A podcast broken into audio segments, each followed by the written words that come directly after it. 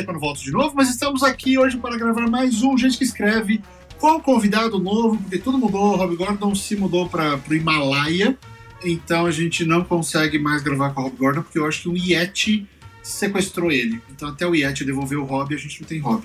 Mas, mas, mas, mas é bom ter amigos, é bom ter muitos amigos, então chamei um dos meus amigos mais legais, mais bacanas e mais bem-sucedidos dessa polosfera brasileira de literatura. A Jota, se apresenta. Eu ia te corrigir agora, e aí você falou, não, um dos mais bem-sucedidos da podosfera de literatura. Aí eu baixei. É verdade, talvez. Mentira.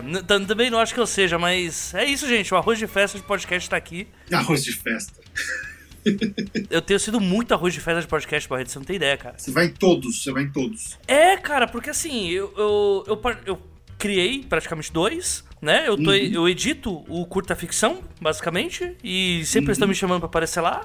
Uh, participo do 30 Minutos, que é o podcast mais visto do Brasil de literatura, depois do, Antônio Fagundes, que não conta, né? É um ponto que uhum. sempre tem que colocar, né?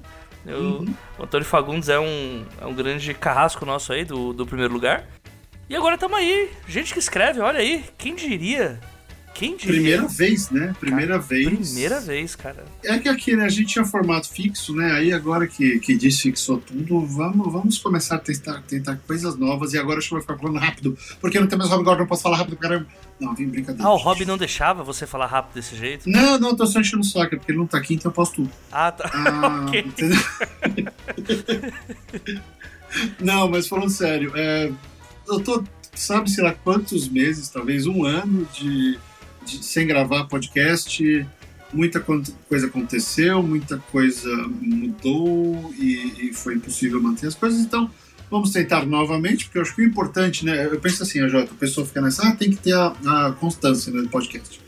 Mas se você não consegue gravar toda semana e grava um aqui, outro ali e tal, é, é bom pro, pro ouvinte novo, né? Porque o ouvinte novo vem, pega e vai, vai que vai, né?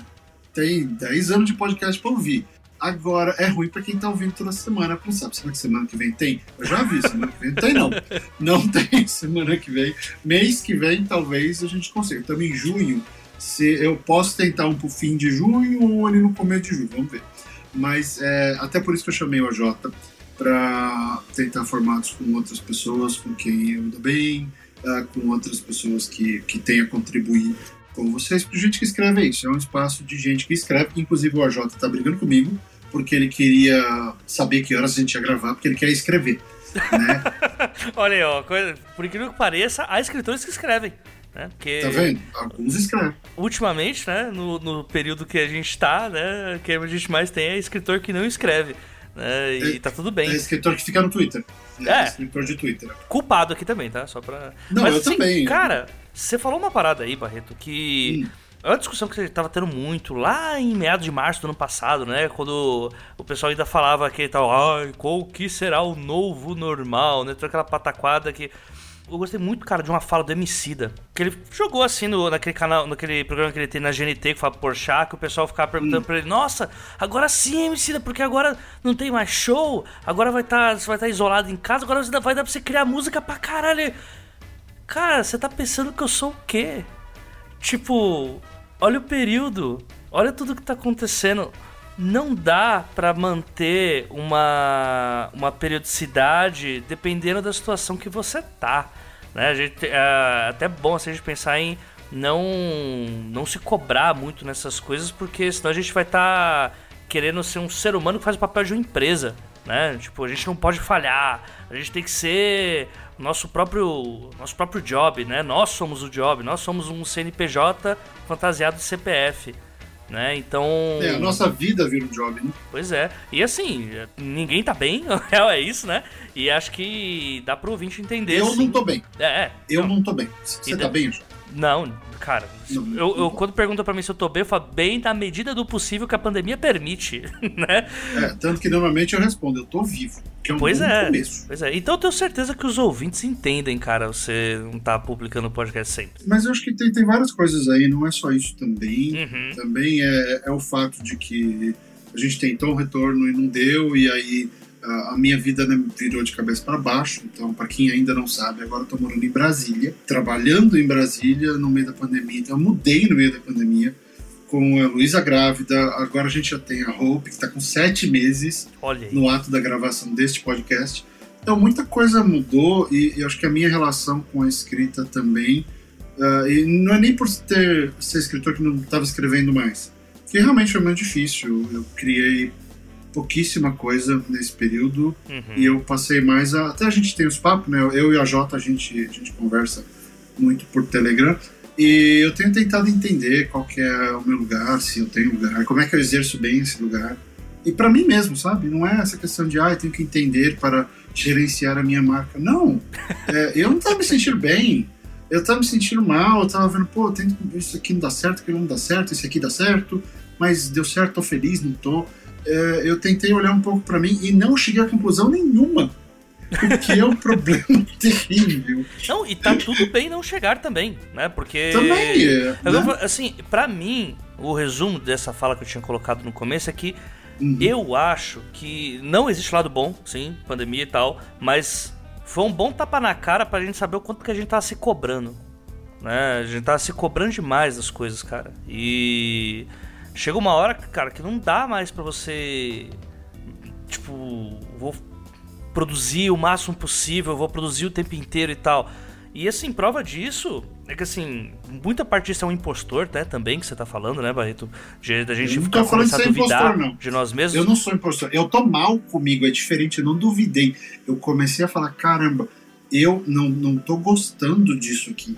Sim, não sim, tá mas eu acho que isso faz parte bem. do impostor também, não? Tipo, não, de você começar é a não gostar mais lugar. do seu trabalho. Né? Ah, mas aí eu acho que é até um lance de, de porque, porque tem que pensar, Jota. Eu acho que eu não gosto, eu, eu sempre encho o saco com isso, porque o, o termo a síndrome de impostor, ela me. Ó, oh, o, o, programa não é sobre isso, não, tá? Só tá abrindo, daqui a pouco a gente entra no tema.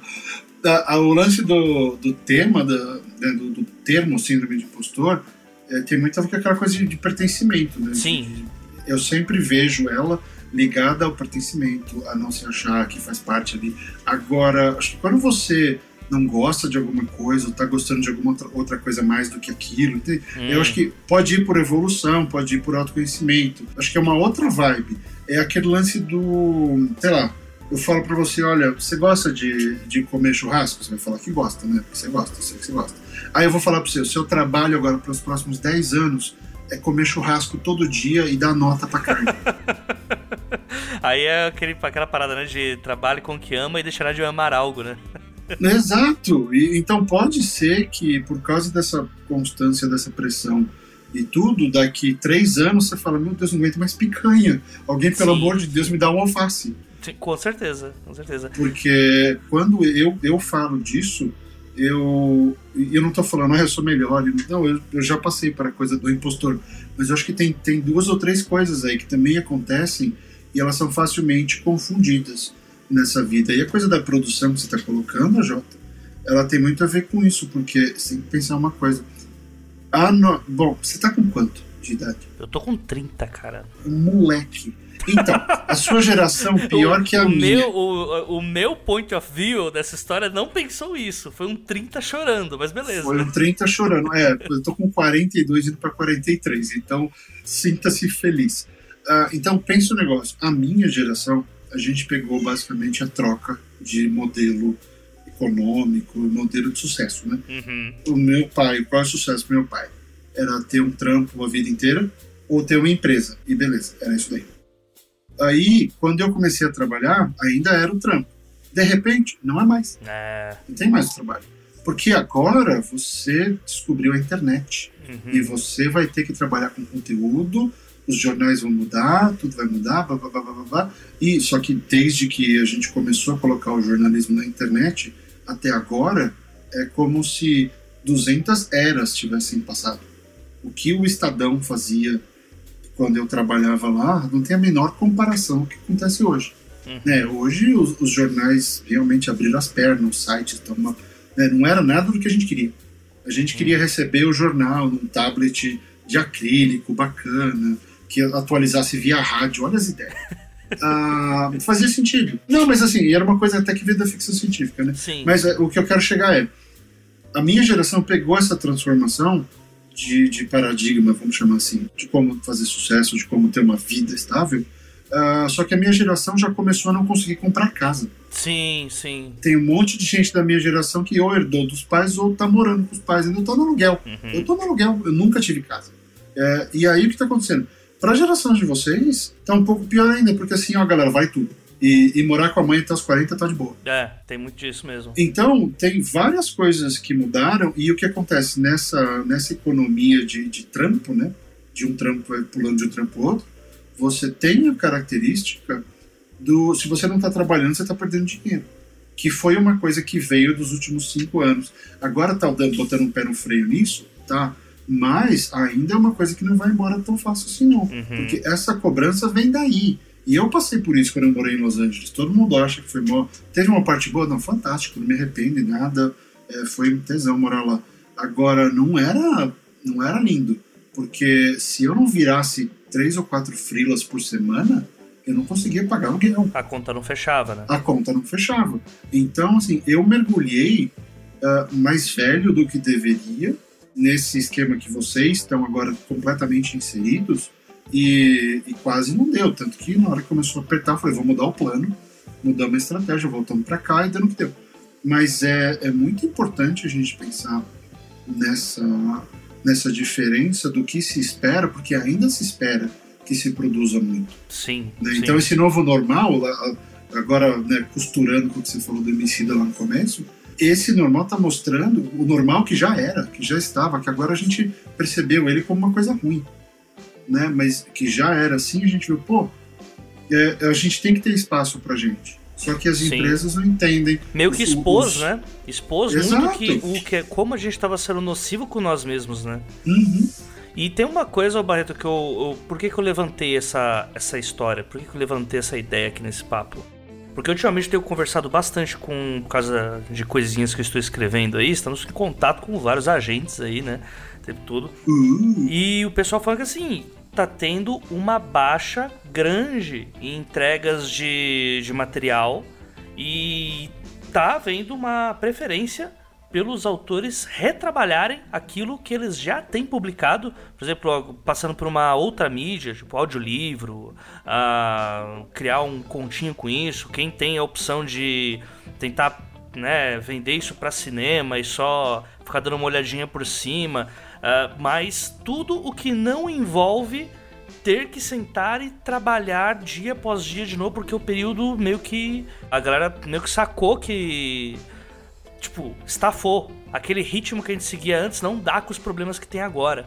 Saca? Não, então, forma par, entendi. É, é até bom falar isso pro ouvinte, porque muita gente deve estar tá pensando, pô, eu não consigo produzir nada, eu acho que eu não sirvo para isso, acho que estou ultrapassado. Tipo, nem as pessoas que realmente, é, tipo, tem autor que publicou já 15, 20 livros, eu não, não vou citar os nomes aqui, né? Mas gente que tá consolidada pra caramba no mercado e que travou. E que tipo, ah, não, mas eu tô vendo o que o fulano tá publicando. Não. Tá fazendo uma. uma... Tá desovando. É, uma versão transmediática de coisas que ela já tinha, né? Ou pegando coisa da gaveta, às vezes nem isso, porque também tem que trabalhar coisa da gaveta, né? Mas realmente só, ah, eu vou fazer o mínimo só para manter aqui é, no mercado, manter minha imagem rodando aqui, porque não tá dando para criar nada. É uma situação realmente que a gente vai ter que se adaptar. Hum. E não tem resposta, não tem uma resposta. Não. Esse é o novo normal. Tirando que esse lance do novo normal é uma babaquice, porque é. o normal é um só, é aquele que está disponível. É dos mesmos criadores de vida on e vida off. Vida, isso, vida off. É, tenta. Tenta. Eu, ó, ontem foi feriado e hoje a gente está de folga. Eu trabalhei o dia inteiro ontem e trabalhei o dia inteiro hoje. Na real, só falando assim, não precisa vir. Mas a gente vai fazer você trabalhar de casa. Pois é. E como está tendo pandemia, trabalhar no Ministério da Saúde e o que eu faço é necessário para apoiar o SUS, eu faço. Então, e sem reclamar. Mas é, eu sei que essa é a produção que se espera. Uhum. Então, eu vou lá com essa noção e, e já me preparo para isso. Agora, o duro é ficar achando que, ai, eu vou ter uma semana de férias, não sei o quê, e eu vou fazer um monte de coisa, não vai nada, você vai deitar e dormir. é verdade. Eu fazia isso quando eu tinha 18 anos. pô, vem um carnaval aí. Eu sempre odiei carnaval. Então a galera enchia lá, tava um bebo. Eu pegava, ia para casa de alguém que tinha computador com o PageMaker, que é o avô do InDesign, que hoje a gente usa para diagramar revistas, essas coisas. E eu ia para casa de um amigo meu que tinha isso, que inclusive é o, é o, Luiz, acho que ele tá na O2 ainda, como diretor de arte. E, e, a gente ia lá e eu ficava fazendo fanzine, escrevendo, fazendo um monte de coisa. Porque era onde eu conseguia.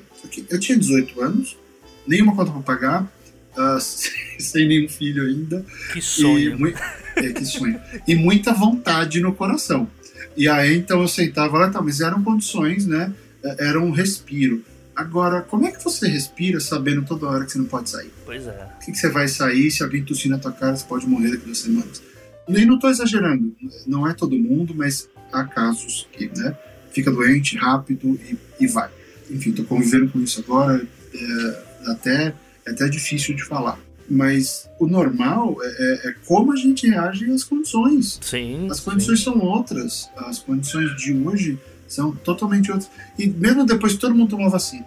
Felizmente, vai chegar um ponto que todo mundo que quer vai ter tomado vacina. Eu brinco que antes, antes tinha hum. aquela, aqueles quiz do Facebook que o Zuckerberg usava para pegar nossos dados, né? Uhum. Ah, e qual dessas realidades você viveria? Você viveria em Westeros? Você viveria, você viveria uhum. em Panem, no 11 Distrito? Você viveria no mundo de, sei lá... Nárnia. Nárnia e tal? Agora, é a Katniss que tá lá no distrito dela respondendo o questionamento: você moraria no Brasil? E ela, eita, eita, difícil. difícil. Tá lá o pessoal Game of Thrones, lá Ned Stark, prestes a perder a cabeça. Não, Brasil não, eu prefiro aqui. Tá melhor aqui. Tá, Corta tá, a cabeça que eu vou ter três horas de qualidade. É, a gente tem um Survivor, a gente tá no Survivor e tudo que a gente passar agora, tipo, as nossas reações a tudo, como que a gente dorme, como a gente acorda, o estresse que a gente passa e como que a gente sobrevive nisso, é nessas condições de Survivor agora. É literalmente isso. Pode parecer uma gamificação uhum. da coisa, mas o estresse tá nesse ponto. Eu acho que ninguém discorda disso. O AJ tá cheio dos termos hoje, gamificação, tá ficando bonito. Mas enfim, e aí só para concluir, vamos entrar um pouco da, do, do, programa para você ficar feliz. Ouvinte, você vai ficar feliz. Na hora que eu te disser qual é o tema do programa de hoje, já faz 18 minutos que a gente está gravando groselha, mas uma groselha gostosa, que é a groselha cachoeira, que era a melhor da minha infância, veja só. Não sei se ela existe ainda hoje. Daqui a pouco a gente fala, você vai gostar, aguenta aí. Ah, então, cara, a gente tem que. Não é aprender a se virar, não. A gente tem que entender como a gente pode funcionar desse jeito. E foi pois muito é. rápido. Um ano, meio, dois, é muito pouco para você redesenhar como a sua cabeça funciona. Uhum. Claro, se você tem 12 anos, é fácil. Agora, pra gente que já passou da idade formativa da, da cachola, é, demora.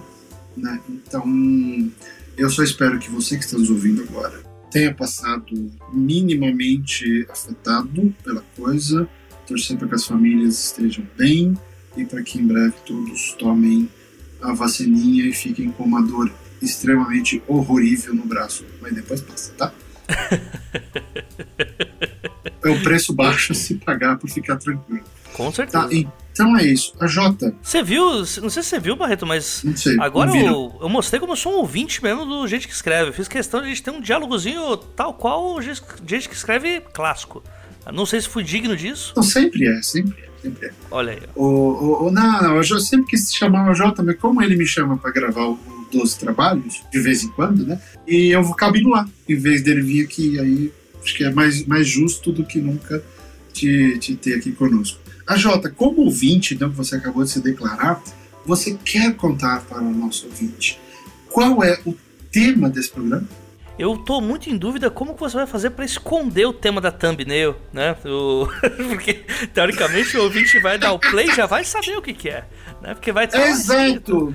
É, né? eu, eu, esqueço do, do, dos outra, das outras apresentações da, do formato podcast. O thumbnail, o título, é, o post. Mas enfim, fazendo de conta. É, vamos, vamos dar uma de tiozão boomer, que assim, ninguém sabe, né, o que, que, que, que é. Ninguém sabe. Ouvinte, ele voltou. O desafio das três páginas está aqui e nós o faremos com dois testículos, que são dois textos pequenos. uh, analisando erros, acertos, coisas boas, coisas ruins, tal como já foi feito algumas vezes aqui com altos convidados, né? A Jana já teve por aqui. Quem mais já teve por aqui? Não, foi só a Jana mesmo. Era foi o Rob e eu e a Jana. Foi só a Jana. A Jana foi uma das poucas convidadas do programa. Olha aí, verdade. Verdade. Tá vendo? A Jana nem liga mais pra mim, ela não me ama. Ela só ama os tomates dela. Será que a Jana foi a tal membra? Não, a gente não tentou algumas membras e, e, tudo errado. Olha aí. É, aparentemente é a cena da minha vida. Mas o desafio das três páginas voltou. Mas ó, te falar, tem uma situação que você pode pegar e não saber qual é o tema. Você tá lá ouvindo o podcast no seu Spotify. Você pode ouvir no Spotify. Você tá lá e ele vai tocando um atrás do outro. Você não tá olhando pra verdade, nem título. Verdade. Entendeu? Então, é, é, eu acho que essa é a única situação que se aplica. O que a gente acabou de fazer. Então, falando com você, ouvinte, é, ouvinte. É, minoritário, que só deixa, escu só deixa escutando. Duas pessoas. com vocês dois que fazem isso. É, surprise, é isso. é hoje. O desafio das três páginas voltou e a gente começa daqui a alguns instantes.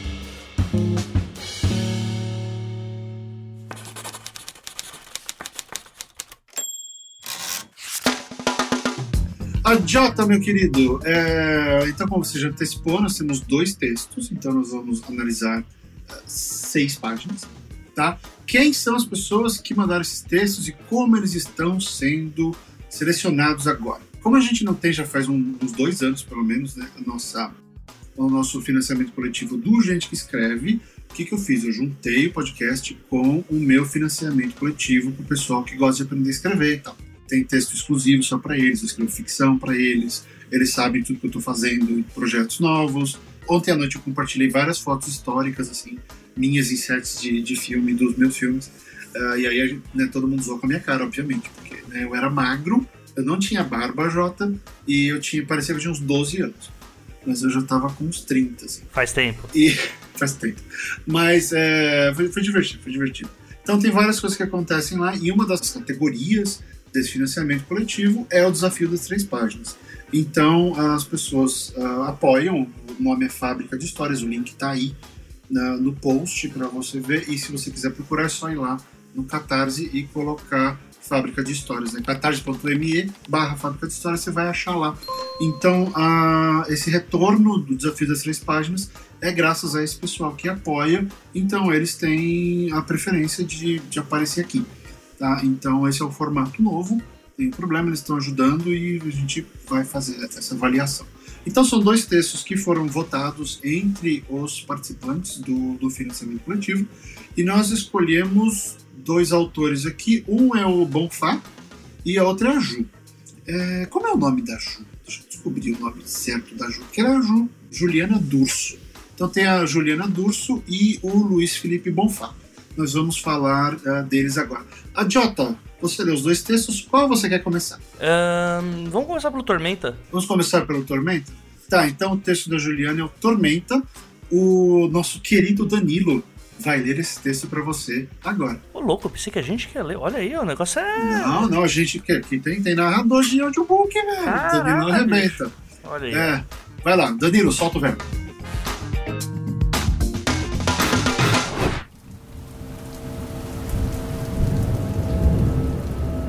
Chovia. Era uma chuva raivosa, daquelas que enchiam as ruas com poças que as sarjetas, entupidas e imundas demais, não davam conta de escoar. Uma chuva que combinava perfeitamente com aquela noite. E Jasper odiava a chuva. Odiava de uma maneira visceral, irracional até. Mas agora Jas não podia perder tempo traduzindo em palavras o que sentia em relação àquele temporal maldito. Agora sua preocupação era correr, o mais rápido que conseguisse para qualquer lugar que oferecesse um mínimo de segurança. Algo que ela sinceramente duvidava que existisse, ao menos em relação àquilo. Jasper corria descalça, os pés sujos, espalhando água a cada passo largo, mergulhando na lama numa mistura de esgoto, chuva e urina de rato. Ofegava e estaria suando, se não fosse o temporal lhe encharcando a camisola colada no corpo. O peito subia e descia de uma maneira que ela achou que fosse explodir. Seu coração não iria aguentar. Mas ela precisava continuar correndo. Olhou para trás, vislumbrando apenas a rua vazia e escura. Diminuiu o passo, vacilante. Um misto de alívio e terror. Estava tão alerta e assustada que a sensação era de ter ingerido o dobro da sua dose usual de opioide. Era apenas a adrenalina, no entanto, que a intoxicava. Viu uma sombra pelo canto do olho que quase a fez cair. Retomou o equilíbrio e a corrida, acelerando novamente pela calçada, cruzando a avenida deserta, quase tropeçando no meu fio coberto pela enxurrada. Uma igreja despontou no final da rua. Reconheceu a torre com a cruz no alto a pequena escada que levava à porta de madeira, a estátua de um santo em uma das pontas. Uma pitada de esperança a atingiu. De todos os lugares, nenhum seria melhor do que uma igreja. Não que Jasper fosse cristã, sequer havia sido batizada. Mas agora não era hora para rever as suas crenças. Ela colocou toda a força possível nos pés ao partir rumo ao edifício. O coração parecia ter acelerado na mesma medida. Mesmo de boca aberta, tinha dificuldade em respirar, em manter o ar nos pulmões. Os cabelos crespos, agora molhados, caíam pesados em seu rosto, e ela os afastava, afoita, enquanto mantinha o foco afixado no destino que se aproximava. A sombra entrevista a pouco surgiu novamente. Apareceu pelo canto do olho, uma mancha negra encobrindo parte da iluminação pública. Uma forma física sem forma, tão agourenta quanto simplória uma uniformidade rudimentar feita apenas de escuridão. Jasper não sabia explicar, então apenas fugia. Fora apossada de um terror atroz, uma sensação inexplicável de que aquela mancha só poderia significar uma única coisa: morte. A igreja agora estava a um braço de distância. Ela subiu aos trancos a pequena escada principal e se jogou em direção à porta, mas ela não cedeu.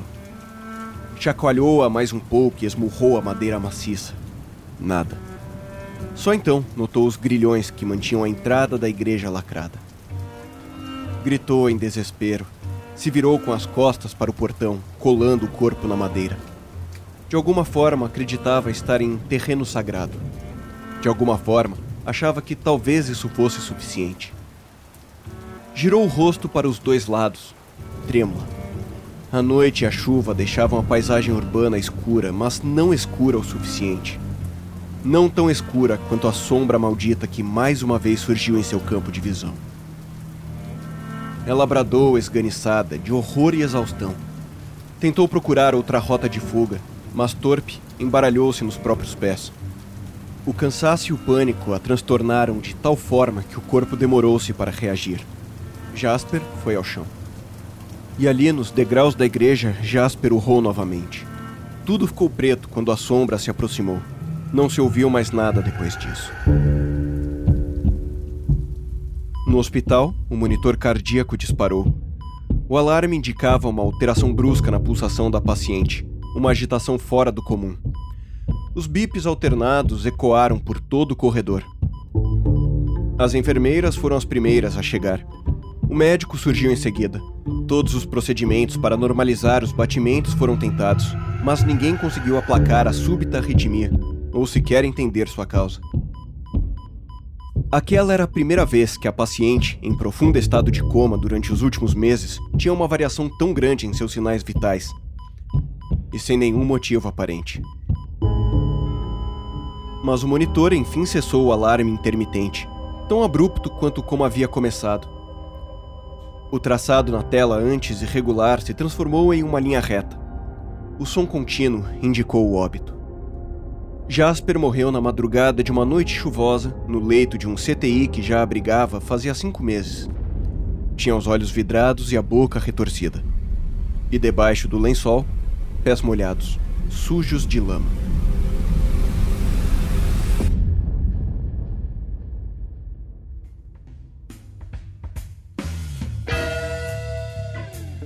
O Danilo acabou de ler para você, fantástico. Eu recomendo, como sempre, que você clique no post desse programa e abra o link do texto para acompanhar as coisas que a gente está falando e comentando, até para ficar um pouco mais fácil. É, uma das regras do desafio das três páginas é que esses textos eles são abertos ao público. Desses dois textos que nós vamos falar hoje, eles estão no Wattpad, os links estão aí. Então vamos começar lá com o Tormenta da Juliana Durso. Adiota, qual foi a sua impressão predominante a respeito desse texto? Cara, assim, eu, eu escolhi do, esse texto primeiro porque uhum. eu acho que ele tá um pouco. Talvez ele seja o mais cru, assim, dos dois, né? Uhum. Porque, assim, eu, eu vi uma intenção aqui de colocar. Me lembrou bastante aquele filme Quando as Luzes Se Apagam, né? Uhum. Que tem, ah, apaga a luz, aí aparece o bicho, sombra e tal, essas coisas. Uhum. Eu gosto dessas imagens, gosto dos efeitos que elas, que elas trazem. Mas ah, eu acho que ainda tá um pouco cru, crua essa história tanto na parte de forma, assim, do, do texto em si mesmo, né? A forma uhum. como conta, uh, até a, o controle de do que, que você entrega e que horas você entrega. Se for para colocar assim um ponto que eu acho que melhoraria muito assim esse texto, se tivesse um pouco mais desse foco, seria em caprichar um pouco mais na tensão dele. Porque quando ela começa, assim, muitos parágrafos se passam dessa história, ela contando que a personagem está correndo, correndo, correndo, correndo, a gente não sabe do que, e aí vai falar sobre cabelo, vai falar sobre uh, escorregando e tal. É bem uma cena de. Uhum. Tipo, é um tipo de conto que a gente encontra bastante com autores mais principiantes e tal, né? Tipo, pegar uma situação de perseguição, né? Coisa bem meio slasher e tal, né? E o importante para mim nesse tipo de, de história é saber aonde que você coloca essa tensão para você conseguir introduzir o leitor ali. Aqui eu acho que tá muito. Tudo é entregue muito fácil, sabe? A, os, as coisas que vão acontecendo não não estão sendo vendidas pro leitor, vamos colocar assim. Tipo, não, não há um tempo para o leitor parar, fechar o olho e se imaginar nessa situação, né? E quando é revelado o que é o inimigo da coisa e tal, uh, eu não entendo muito bem o que, que ele é e nem tem tempo para que haja um medo, sabe? É, pelo menos assim, eu vi depois os comentários, não sei se eu deveria ler, uhum. mas teve gente que colocou que conseguiu sentir o medo nisso. Eu particularmente não consegui porque eu acho, realmente eu acho que faltou essa atenção, sabe? Eu só fui lendo, lendo, lendo e eu sou uma pessoa muito medrosa.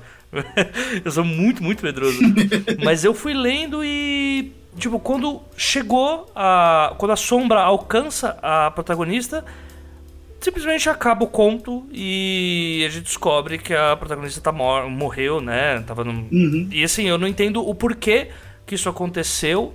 Não sei fazer uma analogia sobre essa experiência e não tive atenção que deveria ter enquanto está sendo colocado ali. Isso é uma análise mais ampla assim, que eu estou fazendo, né? Se a gente for é, eu achei engraçado. Eu pedi a primeira. Qual a primeira impressão? falei tudo, falei tudo, falei tudo. Não, é que, assim, a minha primeira impressão mesmo era, é a questão da tensão, sabe? É a tensão. E não tinha como falar sobre isso sem fazer a explicação inteira.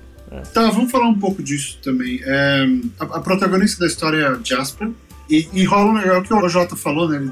Você já ouviu aí a narração uh, você está lendo o texto, então ela está numa perseguição. E aí eu queria tentar. Né, o OJ usou o termo cru do texto, então vamos cozinhar ele e mostrar a saída daqui. A primeira coisa que eu quero falar para todo mundo que quer participar do desafio das três páginas é o seguinte: você não precisa me contar uma história inteira em três uhum. páginas. Você pode, tá? Você pode, mas assim, tem que ser bom para contar uma história inteira em três páginas é muito. É, parece que né, quanto mais curto, melhor. Não necessariamente. Então demora, demora um tempinho. Até se olhar esse pessoal que só faz ficção curta e tal, é um, é um mercado bem brutal.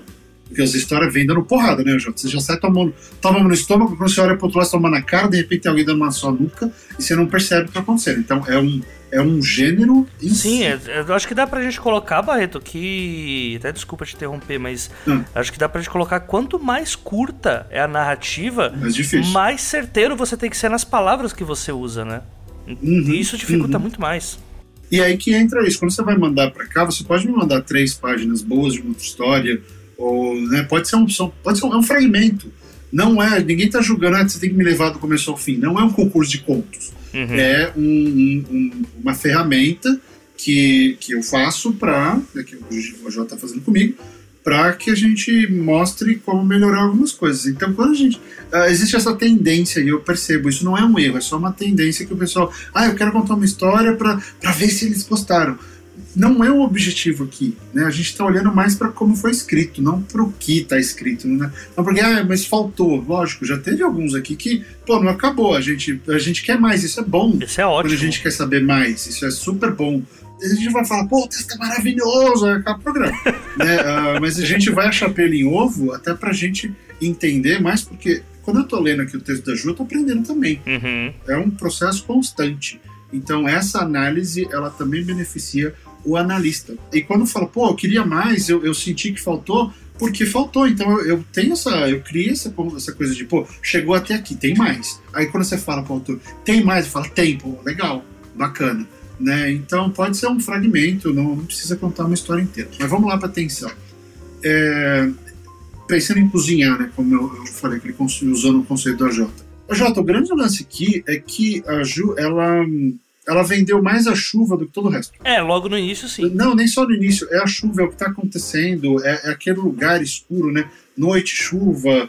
É, Ju, o que acontece é o seguinte: a gente não sabe nem um pouco como a Jasper é, a gente não sabe onde ela está. Então, quando eu não consigo dizer, uh, eu não consigo imaginar, o AJ pontuou isso, quando eu não consigo imaginar onde a personagem está, como é que eu vou tentar me relacionar com ela? Né? É, é, o jeito que você escreveu, dando foco sempre no que está na cabeça dela, eu até entendo a ligação com o final. E o, e o final tem uma relação diferente da, do AJ. Eu consigo entender o que você fez ali, eu acho. Vou chutar aqui depois você me diz. Mas o que, que acontece? Quando você está focando só no que está dentro da cabeça, você não me dá nenhuma referência. É, normalmente eu reclamo, Jota, com o pessoal de que faz aquele, di aquele diálogo que são só as, as, duas vozes falando, você não sabe mais nada. Sim. Né? Os diálogos estão pairando no universo, você não tem a menor ideia de por nenhuma. O que a Ju fez aqui é mais ou menos isso com ação. Tem um monte de ação acontecendo em algum lugar que eu não sei, de repente ela está indo para uma igreja. Essa igreja está no meio de uma cidade, está no alto de uma colina, está num cais. Eu não sei onde essa igreja está, sabe? Eu não consigo imaginar a distância dela, eu não consigo entender esse, esse desespero dela, por que ela quer chegar lá, é. porque ficou difícil para mim me posicionar na história para falar, pô, tem alguma coisa chegando, tem alguma coisa chegando. Sim. Mas eu não sei onde ela tá, onde a igreja tá, onde a coisa chegando tá.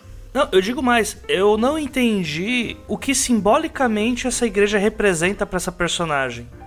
Porque se a gente não sabe o que, que é a personagem, o que ela gosta, quais são os anseios dela, ir para uma igreja ou ir para a porta do Copan acaba sendo a mesma coisa, né? Mas, a Jota, eu acho que a igreja, o que eu, que eu imagino, eu, vocês sabem que eu odeio o termo acho, o que eu imagino é que a igreja não tem a ver com a Jasper, a igreja tem a ver com a coisa. Porque ela está procurando um. Como é que ela fala aqui? É que nem o Highlander, solo sagrado. Ela está procurando alguma coisa que a proteja da criatura, da escuridão, da sombra, sei lá o que é aquela porra. Então eu acho que a relação é, é, com a coisa, não com ela. Não, eu entendo isso, Barreto. Tipo, uhum. uh, até porque assim, a igreja por si só, ela é um símbolo que não precisaria uhum. ser dito nada, é só. Tipo, dá até pra gente fazer um. Né, uma antítese aí, né? Ah, se ela tá buscando uma igreja, quer dizer que é uma coisa meio, sei lá, demoníaca que tá indo atrás dela. Pode. Dá Sim. pra gente fazer esse paralelo porque o imaginário Exato. nos induz a isso. Mas uhum a gente não sabe quem é a personagem assim. e o que, que ela gosta, então a gente não tem sequer suspeita do que é. A gente tem que fazer isso na nossa cabeça. Por exemplo, se, é, se essa personagem ela tá correndo, vamos supor que ela, ela chutasse uma imagem de um santo no chão Nossa. e isso acontecesse. Uhum. Você já teria uma ideia do que que, sabe, do que, que vai rolar ali, ou, tipo, criar um lore ali. E não é nem lore, é mais o que, o que a Jota tá querendo dizer na questão do se ela chutou a santa, você já consegue imaginar, você consegue inferir coisas sobre ela. Sim. E aí você cria uma relação entre ela e, e a perseguição. Sim. É, a gente não tem isso, de fato, não tem, Ju, não tem contexto para a gente imaginar do que, que está acontecendo. É, uma coisa, coisa simples poderiam resolver, como ela já estava correndo há três dias sabe? Uh, ou desde que tal coisa, ela estava correndo há três dias desde que tal coisa aconteceu. É uma frase, é uma informação ali, não mudaria tanto a estrutura que, que você deu. Tá? Então é importante, e, e tudo isso é, né, Jota, é, é, é posicionar o leitor dentro da história. Uhum. Sobre qual é essa relação entre a fugitiva e a coisa que persegue. Uh, me dá uma dica do que está acontecendo. Pelo menos para que eu imagine na direção certa. Pois é. é. O AJ imaginou chutando uma santa. Eu falei, sei lá, ela roubou alguma coisa de algum lugar e tem um treco vindo atrás. E aí, se ela chegar na igreja, na minha cabeça, se ela chega na igreja, ela estaria livre. A missão dela era levar alguma coisa até a igreja e impedir essa coisa. Pensei, podia ser por aí. Você foi numa linha também da personagem, o Barreto, sobre é, falar mais sobre o personagem pra gente se identificar. Né? Um pouco. Assim, eu não sou um autor de terror, uhum. né? Mas às vezes eu brinco alguma coisinha outra de horror por causa de coisas que eu leio e tal.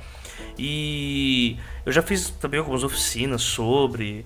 E uma coisa que pega muito para identificação no terror é você criar uma atmosfera que vá fazer com que a pessoa que tá lendo tenha medo. Nossa, mas que vago isso, Jota. Não, tipo, Não, muito bom. É, exercício para quem tá escrevendo. Do que você tem medo? Uhum. Aí você escreve sobre o seu medo. Por que, que você tem medo disso? E aí, a partir desse momento, você vai começar a criar figuras que vão fazer com que a pessoa que. Tipo, você não vai conseguir fazer que todo mundo se identifique com aquela criatura que você fez elas terem medo. Entretanto, novamente citando quando as luzes se apagam, né? Cara, é um conceito basicaço, assim, que é o medo de você apagar as luzes da sua casa. Isso é um, assim, algo que todo mundo tem ou já teve. Tenho alguns psicopatas que não, mas enfim. assim. uh, Cara, isso é um medo que é intrínseco, sabe? Você pega esse tipo de, de filme, Um Lugar Silencioso também, que Sim. ele. O, o, medo que tá no, em coisas que. Tipo, você, você ser obrigado a ficar em silêncio, porque senão uma criatura vem até você. É que o AJ não lê as minhas coisas, tá? Mas ele devia ter citado o Céu de Lili, que foi antes do Lugar Silencioso, mas eu vou ficar quieto. Eu li o Céu de Lili, tá, seu canalha? Ah. Eu li, mas o Lugar Silencioso está muito mais na minha mente do que o Céu de Lili por motivos óbvios, porque né? é cinematográfico. Mas... É. Mas ela fez isso, Jota. Esse é o ponto. Ela fez isso com a chuva. Só que ela errou porque ela não transformou a chuva num problema essa noite. Porque tudo ali, todo mundo já ouviu, vamos falar do final. Isso está acontecendo na cabeça dela. Sim. Ela tá em coma, isso tá acontecendo na cabeça dela e aparentemente é real porque os pés dela terminam sujos. Né? Aquele lance de ter uma coisa mental acontecendo, mas de repente uh, existe uma manifestação física da coisa. Então, se ela odiava chuva, odiava de uma maneira visceral, irracional até, eu chuto dizer que a Ju não gosta de chuva. Então, se você não gosta de chuva, você tem que transformar a chuva num problema, em algo que, que realmente está oprimindo, ou assustando, ou causando algum, alguma coisa ruim para o personagem, para a gente entender esse ódio de chuva. Tem gente que não gosta, mas odiar a chuva, pô, curioso, queria eu queria entender. Então, assim, eu acho que ela tentou fazer exatamente isso, Jota, com a chuva. É, é que é um pouco diferente o que eu coloquei, né? Que aí seria o medo da coisa. Tipo, a personagem aqui, ela não tem medo da chuva. Não, mas você, tá, mas você tava falando de ambientação. E aí a chuva podia ter, ter feito isso. Falei nesse sentido. Ah, sim. Ela sim, podia sim, ter sim. usado a chuva para criar esse lugar propício ao medo, certo? Que é isso que eu tava pedindo. Uhum. Eu sempre tento julgar, Jota, o que tá no texto. Então, no texto, a chuva seria o melhor candidato. Uhum. Né? É, é, o que, que essa chuva faz? Ela escorrega, ela quase se afogou um dia numa enchente. Sei lá, eu sou da Zona Leste de São Paulo, eu cresci com enchente. Então, se vira e mexe, eu via, pô, a água subiu um metro e meio, uma tiazinha não conseguiu sair da casa. Sempre acontecia essas coisas. Então, a chuva, ela, ela traz morte também. Então, você poderia ter usado. Eu imaginei que seria por aí, Ju aí não veio, mas é uma coisa de você usar. E outra, a chuva tá em todo lugar. Uhum. Tá chovendo, ela tá tocando todo o seu cenário. Então, seja lá o que for que causa esse ódio, esse medo irracional, estaria se espalhando por todos os lugares. Eu cheguei até a pensar que a chuva tinha a ver com a criatura, com a sombra, com a coisa. Mas aparentemente não, porque a chuva acabou ficando só num elemento do cenário e uma coisa que ela não gosta devia pegar isso e ido, é, ido para o que o Jota falou, usar a chuva para criar esse local plausível ou possível de sentir medo a qualquer coisa. De que caiu uma pedrinha, você se assusta. Pois é. Né? Você só se assusta da pedrinha se o ambiente está certo.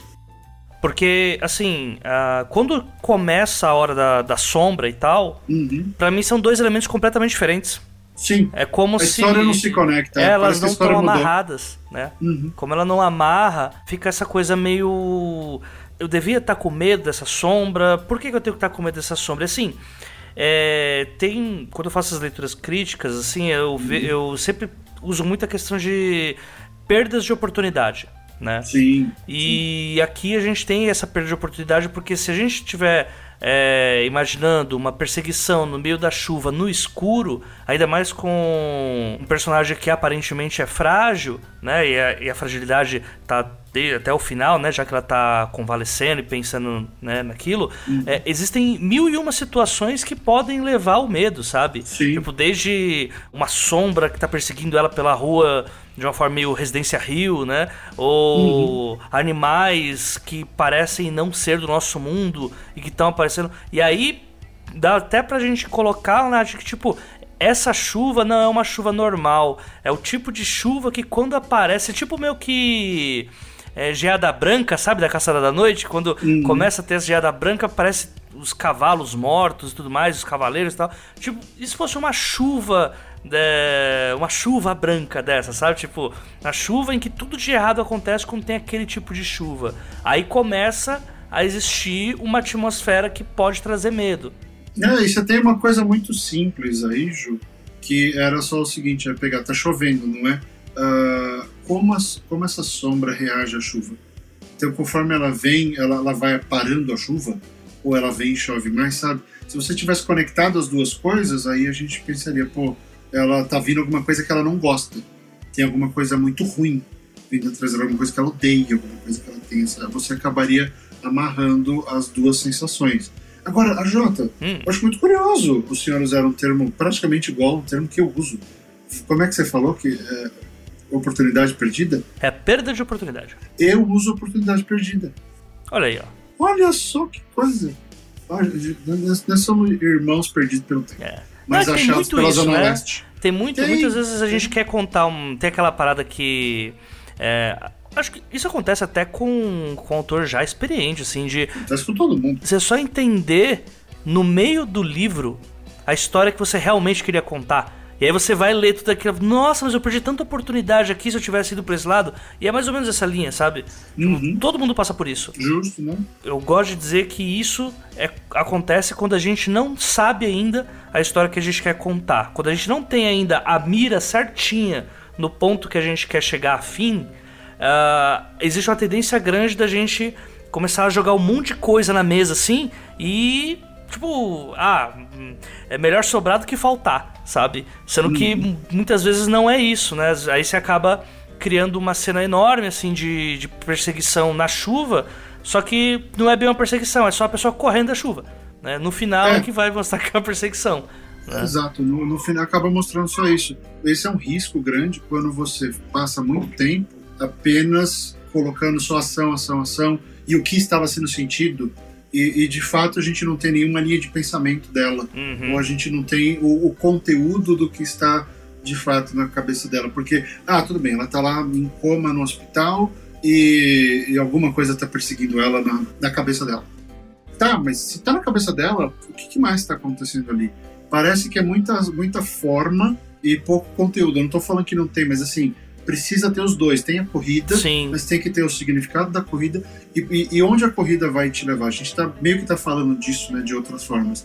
Mas falta isso. Porque aí me deixa uma pergunta. Se isso daí, no final, aconteceu e ela estava com na última linha, e debaixo do lençol, pés molhados, sujos de lama. Se isso aconteceu, por que que eu tenho que acreditar?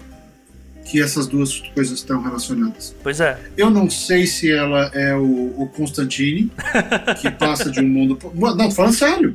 Porque se você tá naquele, no, no universo do Constantine, em que o cruzamento de um lugar para o outro, da Terra para o inferno para o céu acontece, você aceita, faz parte do jogo, certo?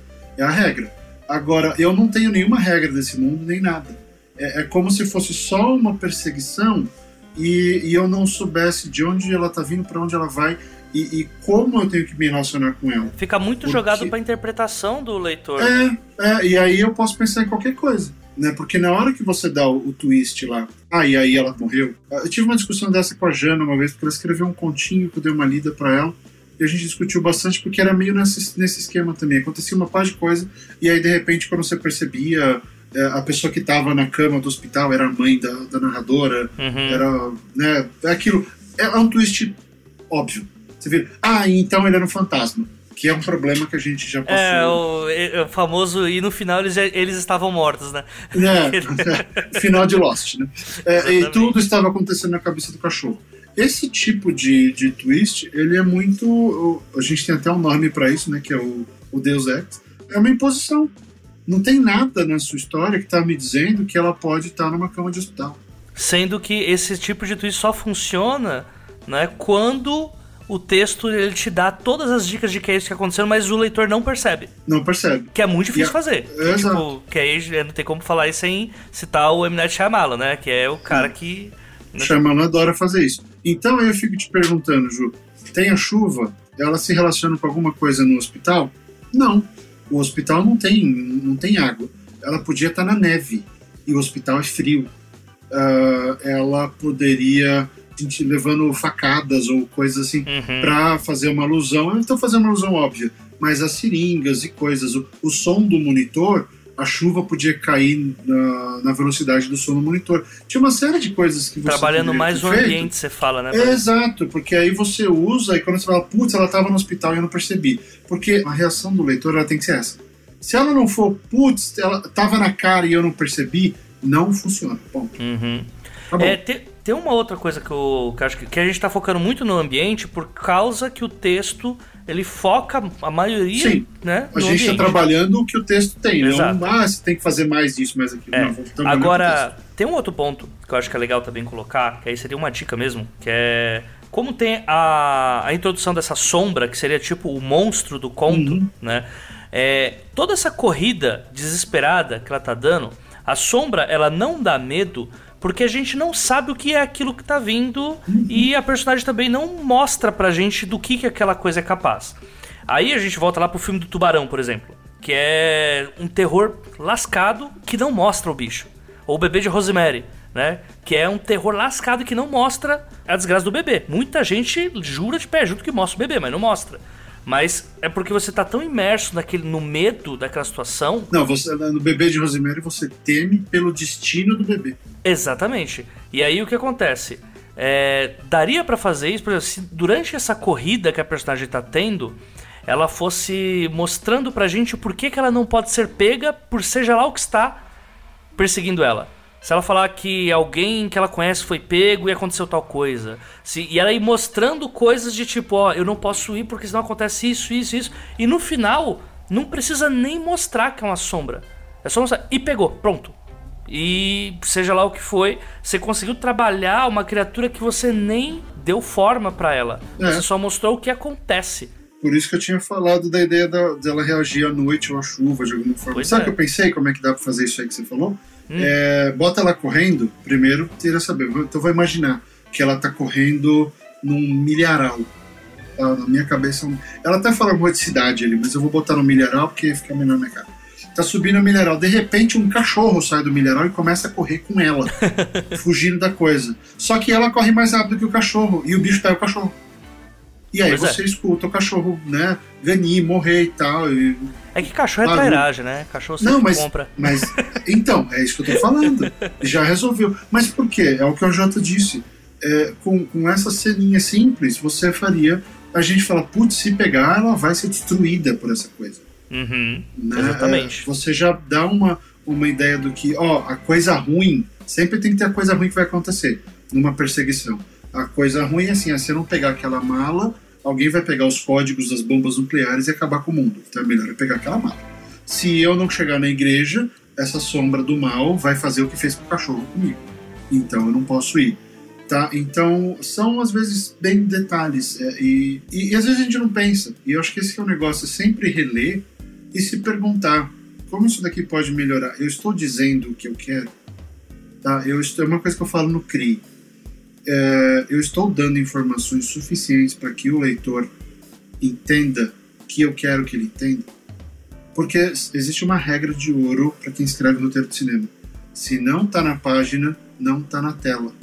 Ah, mas o ator vai fazer. Não, não, não. Se não tiver escrito que o personagem vai fazer tal coisa, não vai estar tá aí. Mas na metade do filme, Barreto, isso vai ser muito importante. Vai ser fundamental. Não, tem que ser fundamental na hora que você está escrevendo. Exatamente. Mas enfim, sabe o que foi legal? A gente está tentando construir com essa, com essa argamassa que você deu aqui.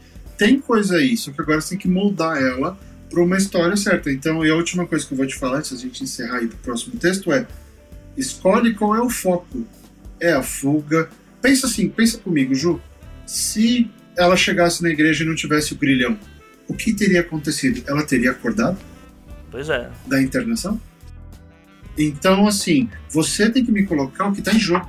Eu tenho que torcer por ela. E lá no final, eu quero entender. Ufa, ainda bem que ela entrou na igreja. Tá, então isso tem que estar, tá, de algum modo, e eu não sei te dizer como, esse é o trabalho do autor, mas me, chegar no final e falar, putz, ainda bem que ela teve esse destino. Tá? E aí você matou ela. Então eu falei, tá bom, então ela ia morrer de qualquer jeito. E aí eu fico pensando, tudo isso que aconteceu foi o cérebro dela morrendo, foi ela fugindo da escuridão, ou ela tinha alguma chance? Aparentemente ela não tinha chance nenhuma. Porque se a igreja estava trancada, nem adiantou ela correr, ela estava fugindo do nada. Ela já estava morta. Então, assim, eu, eu não entendo pois o que é. estava em jogo, isso é importante é que é muito duro fazer, tipo, falar que é uma não história. Não, não é uma não história. É, tipo, existe um, um. Tem começo, uhum. meio e fim. Quando eu falo. É, é, assim, é que não há. É, é um conflito que ele não cumpre com o contrato, sabe? Quando não há essa escolha, você está tirando o, uma coisa muito importante que é o que está no contrato do leitor com o autor, que é a base do conflito vai ter que chegar uma hora em que o leitor vai se colocar na situação e falar: se fosse eu, o que eu faria? Quando você tira isso dele, a história para mim ela sempre perde um pouco, sabe? Ela sempre não, né, como eu falei, eu não vou falar que é uma não história, mas é uma história que assim não vai ter uma imersão do leitor. A gente precisa em algum momento pensar o que, que nós faríamos naquele local, sabe? Isso é que garante a imersão. E como não há é como se nós só estivéssemos vendo uma outra pessoa passando por aquilo e como é uma pessoa que a gente não se identifica, fica sendo meio banal. É, a gente, não, a é. gente não se relaciona com ela, né? E, e aí eu te falo pois é, outra é, coisa, Ju. Pa parece que pode ser um começo de alguma coisa, e aí vai ter um personagem que vai ser confrontado com essa mesma sombra em algum lugar, ou pode ser o final de uma história, que a gente já sabe tudo que está acontecendo. Sim. Né? Então, ou até um prólogo, é, né? Porque diz um pouca prólogo, coisa. O começo né? de uma história, ele, você coloca ali porque é, o, o AJ falou de contrato, mas aí eu vou, vou ser um pouco duro. É, na real, você não fez o contrato, você não fez a promessa. Essa história vai te dar tal reação, ou, ou eu, eu não sei o que é. Uhum. E, e, sabe por que eu tenho falado tanto da chuva, AJ? Porque o título é Tormenta. Ah, verdade, né? Verdade, tem isso. A gente tá numa tormenta, então a tormenta, o que, que é a tormenta? Vai para um lado, vai para o outro. São forças em conflito. Né? São forças em em, em choque e a gente não vê a Jasper, por exemplo, parar e, e falar, não, eu vou encarar. Ela tem a mesma ação o tempo inteiro, ela não tem. Não que eu esteja exigindo arcos num, num curto, mas ela não questiona nada, ela simplesmente foge. Ela não tem a sua, ela não tem escolha, né? É, é isso. Ela, ela não é importante, ela tem que ser importante. Ela não tem importância. Enfim, Ju, espero que tenha ajudado. Se você leu e ouviu Tormenta da Ju, vai lá nos comentários, deixa sua opinião. Fala que eu tô tudo errado, que a gente não entende nada. Isso daqui é, é bom, é um diálogo, é uma coisa para ajudar todo mundo que tá ouvindo. Nada do que é dito no Gente que Escreve, especialmente nesse, né, quando a gente está falando dos nossos ouvintes, é para destruir, é para detonar. Não é pessoal. Tudo que a gente fala aqui é para ajudar, não é pessoal e a gente quer ver vocês melhorando. Outro dia mesmo eu recebi um, um link, eu não abri, eu preciso, preciso ler, mas teve um, alguém falou no Twitter que colocou um texto no desafio das, das três páginas, a gente deu feedback e aí o autor foi lá e reescreveu e estava muito feliz com como a história tinha melhorado. É isso que a gente quer. E a gente não precisa de crédito para isso, só realmente uma coisa que a gente quer que todo mundo melhore e ajudando da maneira que for possível. Tá? A gente uhum. volta já com o segundo texto. Uou!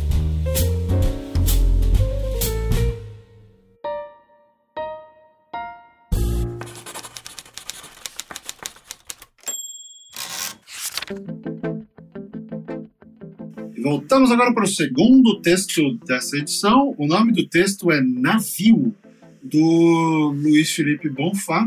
É, ele faz parte de uma. Eu, eu, não sei se é um livro ou se é um universo dele, mas se chama Águia, Águia e Gavião. É, o AJ. O AJ. o Bonfá. O AJ tá aqui. O AJ tá aí. O Bonfá parece que assistiu muito, muito Jason Bourne e, e mergulhou nisso. Você vai ouvir agora na narração do Danilo. Olha aí, ó.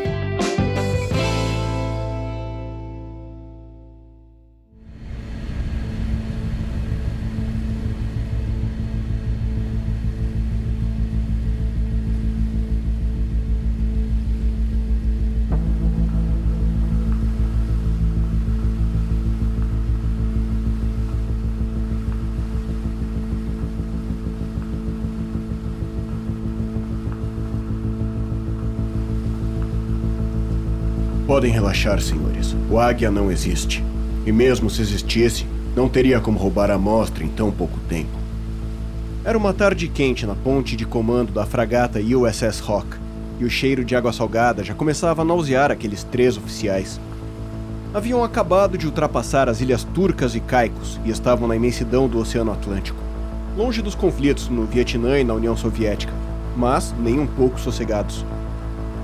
A tenente Mallory não tirava atenção do radar, protegendo os olhos dourado caramelo da luz forte do monitor com seus óculos de ar grosso. Já o agente Ramírez estava inquieto, segurando uma máscara de mergulhador em suas mãos e coçando a cabeça, desarrumando seu cabelo cheio de brilhantina, enquanto o restante da tripulação continuava concentrada em seus postos. E em pé no meio deles estava o agente da CIA, Samuel S. Thompson, um homem alto e barbudo na casa dos 30 o tipo sistemático que não se atrasaria nem para a própria execução. Você já ouviu as histórias, Sam? Perguntou Mallory, ainda vidrada no monitor. Claro que já. Interrompeu o jovem Ramires. Sam, Michael e eu estávamos na costa do Marrocos quando ouvimos o pelotão de Murtazik conversar sobre um espião sem país, que atravessou a cortina de ferro com uma família de desertores alemães usando só uma pistola prateada. É ficção, garoto, disse Sam, respirando fundo. Ninguém atravessa. É só uma história para passar o tempo, como os seriados de guerras que você assiste na TV. Ah, eu não sei.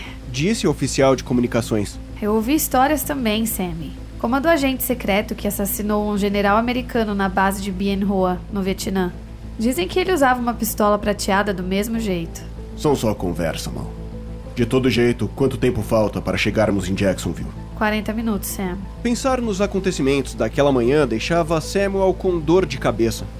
Primeiro, Michael, seu amigo e primeiro oficial da embarcação, achou dois itens extremamente perturbadores na proa do navio: uma máscara de mergulhador e um arpão pintado de prata. Se fosse durante qualquer outra missão, eles deixariam a curiosidade de lado, mas a natureza daquela tarefa em particular deixou Michael em pânico. Logo, eles trouxeram os itens para a ponte de comando e começaram a discutir o assunto com o resto da tripulação. Às vezes é só outra das pegadinhas de Mike, argumentou Ramirez, jogando a máscara no colo de Mallory. Você sabe como ele não tem limite para essas coisas. Ele não faz por mal. Só quer promover a sintonia entre os membros do esquadrão. Nós não estamos mais na guerra da Coreia, Sam. Não estamos lutando aqui. Ainda assim, união é importante. Disse Samuel sorrindo. Ele colocou gentilmente a mão no ombro de Mallory, que retribuiu com um sorriso. Vai ficar tudo bem. Mike foi fazer uma ronda na sala de máquinas faz pouco mais de uma hora, e te garanto que ele não encontrou nenhuma águia por lá. O sorriso de Mallory desapareceu, dando lugar a uma expressão de espanto. Uma hora atrás? Por que ele ainda não voltou? A pergunta espantou os três. Deve ter tirado um cochilo ou algo assim, não? Deve, respondeu Sam, franzindo as sobrancelhas. De todo jeito, posso ir checar. Não demorou muito para Samuel encontrá-lo. Tudo que bastou foi chamar seu nome na popa e na proa algumas vezes para saber exatamente o que havia acontecido. Mesmo assim, nada reduziu o choque de ver o corpo de Michael amarrado em um cano no meio da sala de máquinas, seu crânio perfurado, cheirando a pólvora.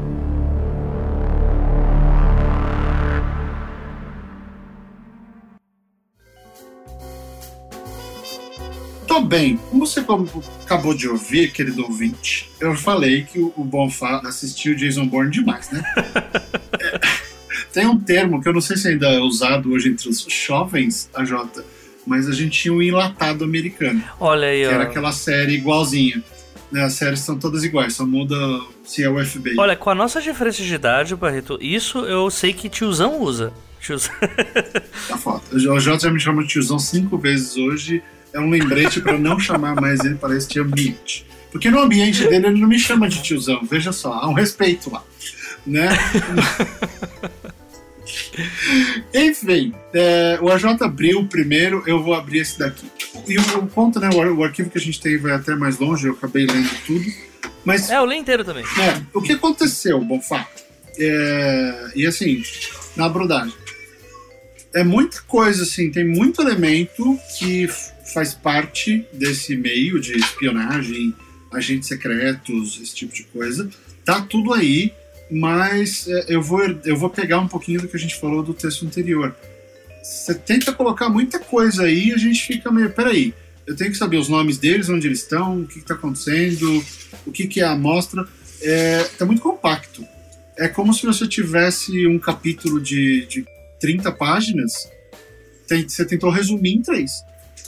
Tá, a, a minha sensação foi essa de que tá tudo arrumadinho, tá na ordem certa, legal, mas como vem um monte de agente da CIA, Samuel S. Thompson, né? Daqui a pouco aparece o, o, algum narrador da Globo falando aqui. E, e, eu falei, pô, tá, estão esses nomes, mas eles chamam a atenção pela, pelo, clichê, pelo clichê do gênero, e não é um problema, vocês sabem, vocês sabem qual é a minha posição sobre clichês aqui. Eu acho que eles existem para ser usados só que a gente tem que entender um pouco mais desses caras para eles, irem além do título deles, sabe? O, ah, essa frase aqui me chamou muita atenção, eu fiquei, porra, bom fato. E em pé no meio deles estava o agente da CIA, Samuel S. Thompson. Um homem alto e barbudo na casa dos 30. O tipo sistemático que não se atrasaria nem para a própria execução. Cara, isso daí é anos 80 total, assim, beleza, tá lá, é o clichêzão mas você não me dá mais nada desse Samuel S. Thompson para eu lembrar dele. Essa, essa descrição, lista de supermercado que eu chamo, que te dá um pouquinho de tudo, ela é tudo que eu tenho dele. Dali para frente ele começa a agir. Só que aí, como tem um monte de gente, você fica, peraí, quem tá agindo agora? E aí você é forçado a ir lá e dizer. Então eu fiquei um pouco. É, não é frustrado o tema, eu fiquei um pouco. Eu queria ir além, eu queria encontrar personagens e não só os três agentes que são super iguais. Tá, vou dar um exemplo recente. Eu estava assistindo ontem o Bad Batch de Star Wars. Óbvio, né? Estamos falando de desenho e tal. Mas cada um dos, dos cinco clones do, do esquadrão, eles são completamente diferentes. Em visual, em ação e modo de falar. Aqui, nesse trecho que a gente viu, os três são muito parecidos.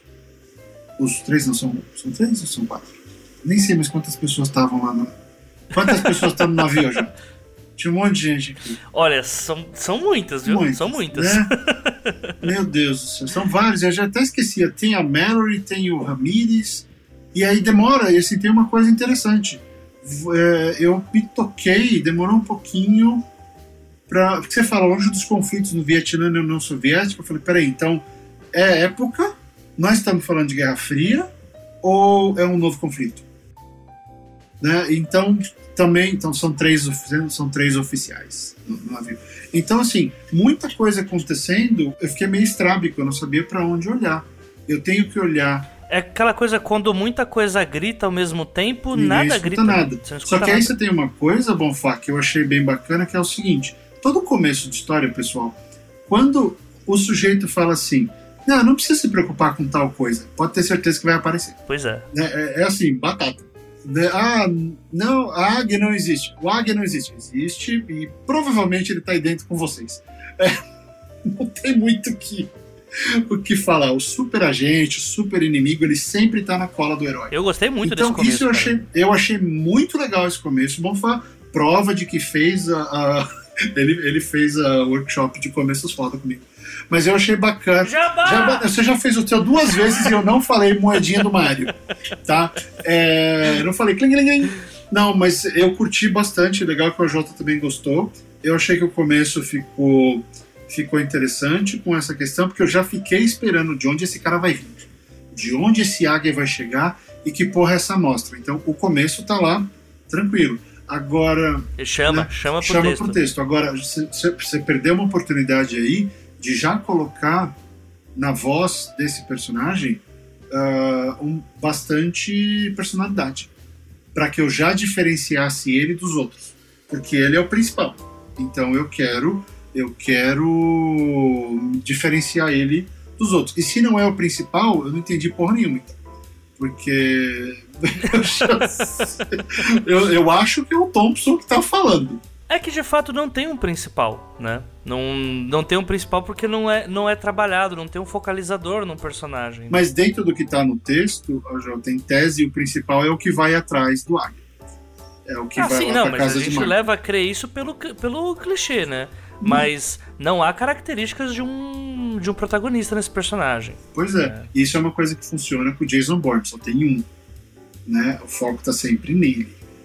Ah, eu acabei de citar Star Wars, que o foco tá em todos, mas aí tem aquela brincadeira. Cada episódio ou cada segmento sempre tem foco num dos personagens.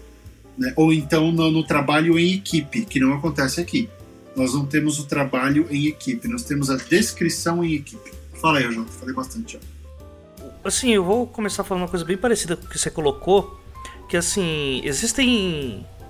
Muitas vezes a gente encontra, é, eu acho mais raro encontrar, mas há histórias que elas são muito maiores do que elas estão postas. Né? O normal é encontrar o, é, o pedido de revisão, de leitura crítica de livro de 200 mil palavras, que eu falo, meu Deus, como que eu vou arrancar 125 mil palavras dessa história? Porque não está sendo contado nada. É só, tipo, mais do mesmo. Aqui é o contrário. Essa história ela não é uma história para essas três páginas que foi colocado, porque ela tem começo, meio e fim né? E ela é uma história muito maior do que isso. Você não consegue em tão pouco tempo é, trabalhar tantos personagens ao mesmo tempo, trabalhar o tipo de enredo é, e conseguir trazer um plot agradável, sabe? Tá muito rápido tudo para uma coisa que ela é muito mais densa, tem mais camadas, tem uma questão moral nesse texto também sobre o que que, né, a ideia de é, seguir o ideal versus seguir o que você é mandado fazer, né? É, o certo e errado, é, é quem é, segue ordens ou não. Tem muita coisa e da forma como ele está colocado só nessas três páginas aqui, é, foi contado muito nas carreiras, já diria minha mãe, sabe? E assim como eu falei, o começo é bom, é bom mesmo, ele chama. Assim, esse texto está bem escrito, ele não está cru, igual foi o, o caso do primeiro, ele está bem escrito. Só que ele, ele quer terminar muito rápido, sabe? Acho que daria para trabalhar mais coisas. Uh, como você deu o exemplo do, dos personagens que não têm uma personalidade, que eles são todos iguais, né? E eu acho que isso tudo se resolveria é, ser um pouco mais exagerado na hora de trazer um personagem, sabe? Porque assim, o único. Eu já sabia que o final ia ser esse, porque o único personagem que tem uma característica mais diferente é a, é a garota que tem o olho dourado. É, qual que, como foi que ele colocou? É? Dourado amarelado? Dourado é amarelado, assim. É, do, é, do, isso. é isso? Dourado caramelo. É, dourado caramelo. Eu falei, cara, mas que característica mais. E tipo, é o único que despontava. E aí tirou o foco de tudo. E aí eu fiquei, hum, tá, entendi. E assim, tem uma dica do que o Chuck Palahniuk dá, que eu sou uma bitch dele, totalmente, porque eu acho que faz muito sentido o que ele fala sobre trabalhar, é, apresentar personagem. Que quando, ao invés de fazer essa lista do supermercado, como o Barreto falou, é, ah, o personagem tinha olhos azuis, 1,80m, pesava, tinha o, MC, o IMC de 28 uh, eh, e um bíceps muito largo. É, cara. E, e, vestia 42 num pé e 41 no outro. É, né? e tinha uma tatuagem. Assim, quando você faz essa lista, pense o seguinte: se você tá dando informações tão banais que elas não têm uma personificação, quando você chegar no final da lista, o leitor já esqueceu o começo dela. Ele não vai decorar esse personagem, uhum. né? O Chuck dá um exemplo de, ao invés de você falar que uma mulher muito, uma loira, alta, muito bonita entrou num bar, você narra que quando a loira entrou no bar, todos os pescoços viraram para ela. Uhum. E todos tinham que encará-la de baixo. Pronto, você já sabe que ela é muito alta, você já sabe que ela é tipo a, a esposa do prefeito das Minas Superpoderosas, e você pode dar uhum. uma característica ainda, tipo. E a ela... esposa não, é secretária, não é? É, secretária, secretária. E aí você pode, se você coloca que essa mulher, essa loira gigante, chega no bar, bota um cotovelo na mesa pra mostrar a tatuagem de cadeia de que ela matava gente pra caramba e todos sabem daquilo. Acabou, você já deu uma personalidade pra ela e essa vai ser uma personalidade marcante. Você não precisa dizer mais nada, nem o nome. Você só precisa falar a mulher da tatuagem. Não. E o leitor já vai saber. Né? Exato. Aqui, o, pra mim, os personagens eles não têm personalidade porque nenhum deles tem uma característica marcante. E o Barreto focou na fala, né? Que a, a fala é uma coisa muito importante, né? Se o, o- principalmente nesse tipo de narrativa que às vezes tem aquele clima meio do policial no ar de saco cheio, entre aspas, né? Que vai ter uma certa voz já, que é meio clichê, mas vai ser uma personalidade, né? Aqui, quando ele começa a falar, não existe essa personalidade. Inclusive, assim, o diálogo que entra, eu achei ele bem. É, forçado, assim, sendo bem sincero. Ele tá bem série anos 80 mesmo. Queria, eu queria chamar a atenção um, um momento aqui que vai dar que dá base a esse a que você tá falando. Claro que já interrompeu o jovem Ramírez. Sam, Michael e eu estávamos na costa do Marrocos quando ouvimos o pelotão de Murtazik conversar sobre um espião sem país que atravessou a cortina de ferro com uma família de desertores alemães usando só uma pistola prateada. Caralho, cara, isso aqui se não é exposição de, de- de série policial, o que que é? Então, é dessa mesma fala que eu ia colocar, mas o que me incomoda nela, mais é do o que isso. Ramírez, é Ramírez, é, é Ramírez na Guerra, na Guerra Fria. Esse cara tem um sotaque, brother. Não, tem ok, mas assim, o que mais me incomodou nessa parte, assim, ô Barreto, é Hum. a forma como esse diálogo é introduzido. Porque assim, Uhum. o, qual que eu. Independente de se. Ah, não, essa fala existiria ou não na vida real, não é sobre isso. Porque diálogo é os personagens passando uma informação pra quem. pro leitor. Né? Hum, Sempre vai ser isso. Nunca é. Ah, como que eu vou deixar isso aqui parecido com minha conversa com a minha mãe? Não, não é isso. Aí, tipo, não estou falando que foi isso que foi feito, tá? Só que aqui, quando o diálogo começa, é. Você já ouviu as histórias, Sam? É. Aí, tipo. É pura, é pura exposição. Não, mas assim, por que alguém perguntaria isso nessa situação? Tipo, se é pra trazer uma atmosfera de.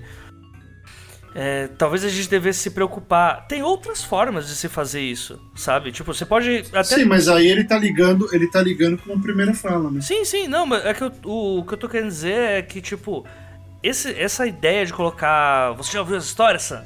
É, eu achei muito. É. Porque assim, dava pra você É trabalhar. muito na cara. É muito. Essa é uma marreta. Você pegou a marreta e deu. É, ma- mas não só isso, Baeta, que dava, daria pra fazer isso trazendo o tipo de personalidade que os outros personagens têm. Lógico, eu sei. Ó. a gente tá falando isso até Ó, agora. fulano, tipo, ó, tal personagem. É, qual- deixa eu ver o nome de um, de um dos aqui. É, Pega o Ramírez, pega o Ramírez. Ó, o Ramirez está se mijando a qualquer momento se ele vê uma, uma pistola prateada.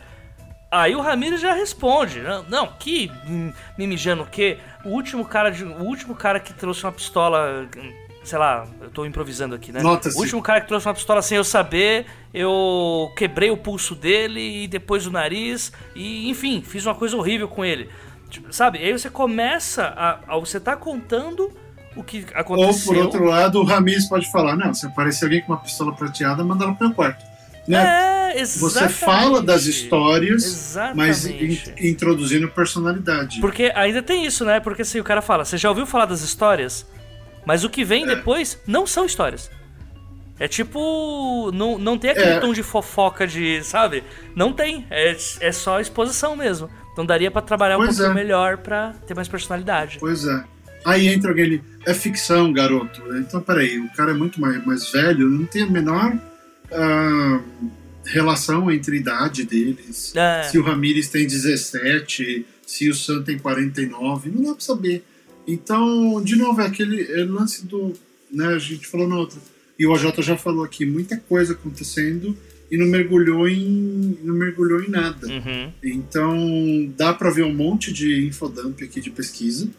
E aí tem uma cagada que me tirou da história. Eu vou falar, aí eu tenho que te falar. Eita. Então vamos lá. Uma coisa que me tirou. Você virar, eles acabaram de passar das ilhas turcas e caicos e estavam longe, estavam na imensidão do Atlântico e longe das guerras e tal. Você- do jeito que você fala, Onde você acha que fica essas ilhas, AJ? É, não, eu não. Você sabe? Eu não faço a mínima ideia. Não faço a mínima ideia. Qual que, é, qual que é a referência que ele tá te dando? Ele não tá falando Não. Vietnã e União Soviética? É, sim, sim, sim. E a única informação que eu tenho é pra pensar pro lado de lá. Tá? Aí você fala na imensidão do Atlântico. Aí você vem aqui no mapa e descobre que essas ilhas estão do lado das Bahamas. Então eles não estão na imensidão do Atlântico, eles estão do lado de Miami. Porque aí você fala, ah, falta 40 minutos para chegar em Jacksonville. Eu falei, cara, onde diabo esses caras estão?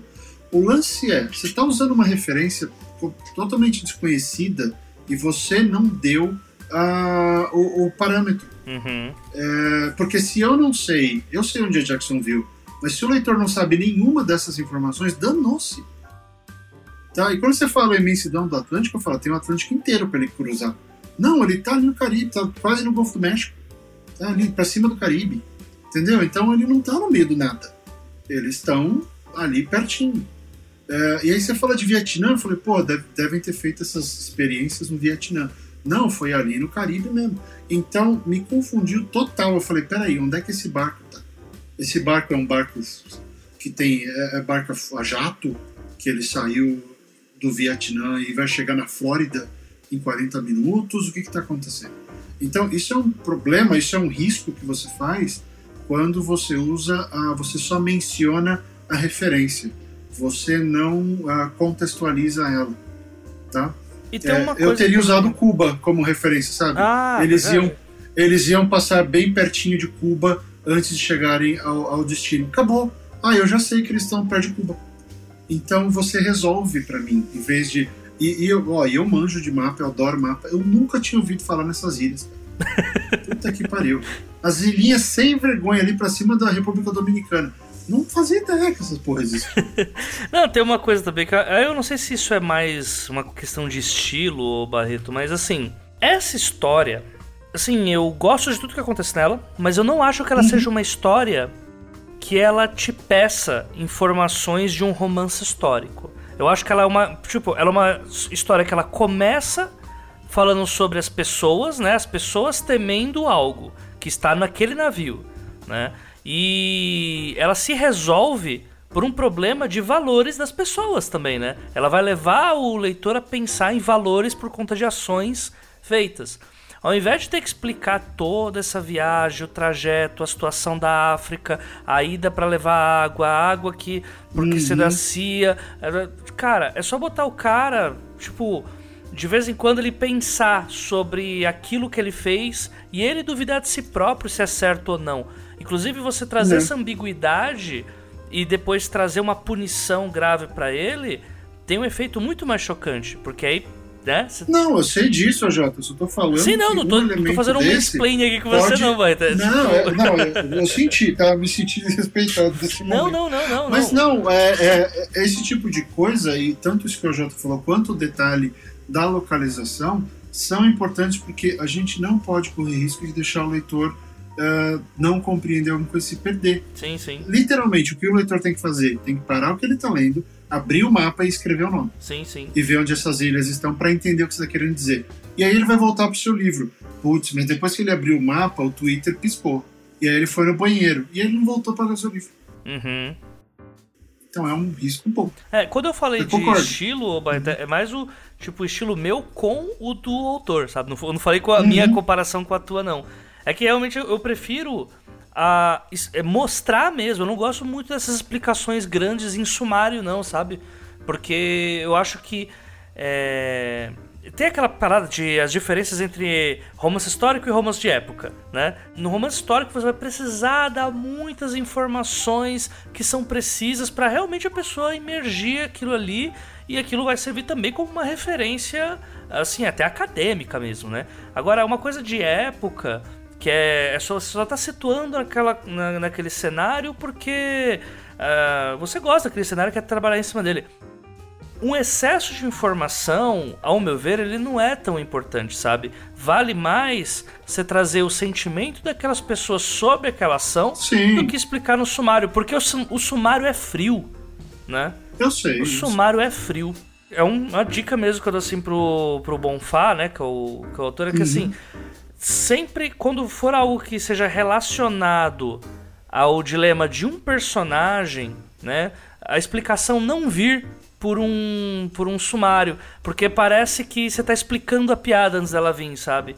É legal, tipo, até se fosse o personagem em dúvida consigo mesmo, e aí a pessoa depois, nossa, mas por que ele estava em dúvida consigo mesmo? Vamos ver a situação que começou isso. Ah, então era isso que eles faziam. Aí você, indo até a história, você vai pegar a referência né? E não explicar a referência inteira para fazer sentido o twist. Aí eu acho que fica meio frio mesmo, assim, meio, meio ruim uhum. de acompanhar. E ó, fiquei aqui brincando no mapa, uma referência completamente inútil, mas aqui, só para brasileiro rir. Eu tô aqui olhando o mapa do Haiti e ao sul de Porto Príncipe tem uma cidade chamada Carrefour. Olha aí, ó. Deal with it. tá? Você pode ir comprar um Carrefour em Carrefour. Tá pronto, resolvi, acabei com a vida de todo mundo.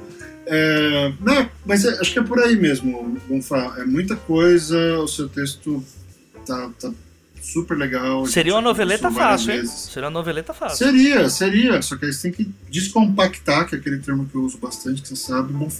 Descompacta isso daí, conta a história. Só que, ó, bronca, tá? Verbo de pensamento lindão aqui, ó.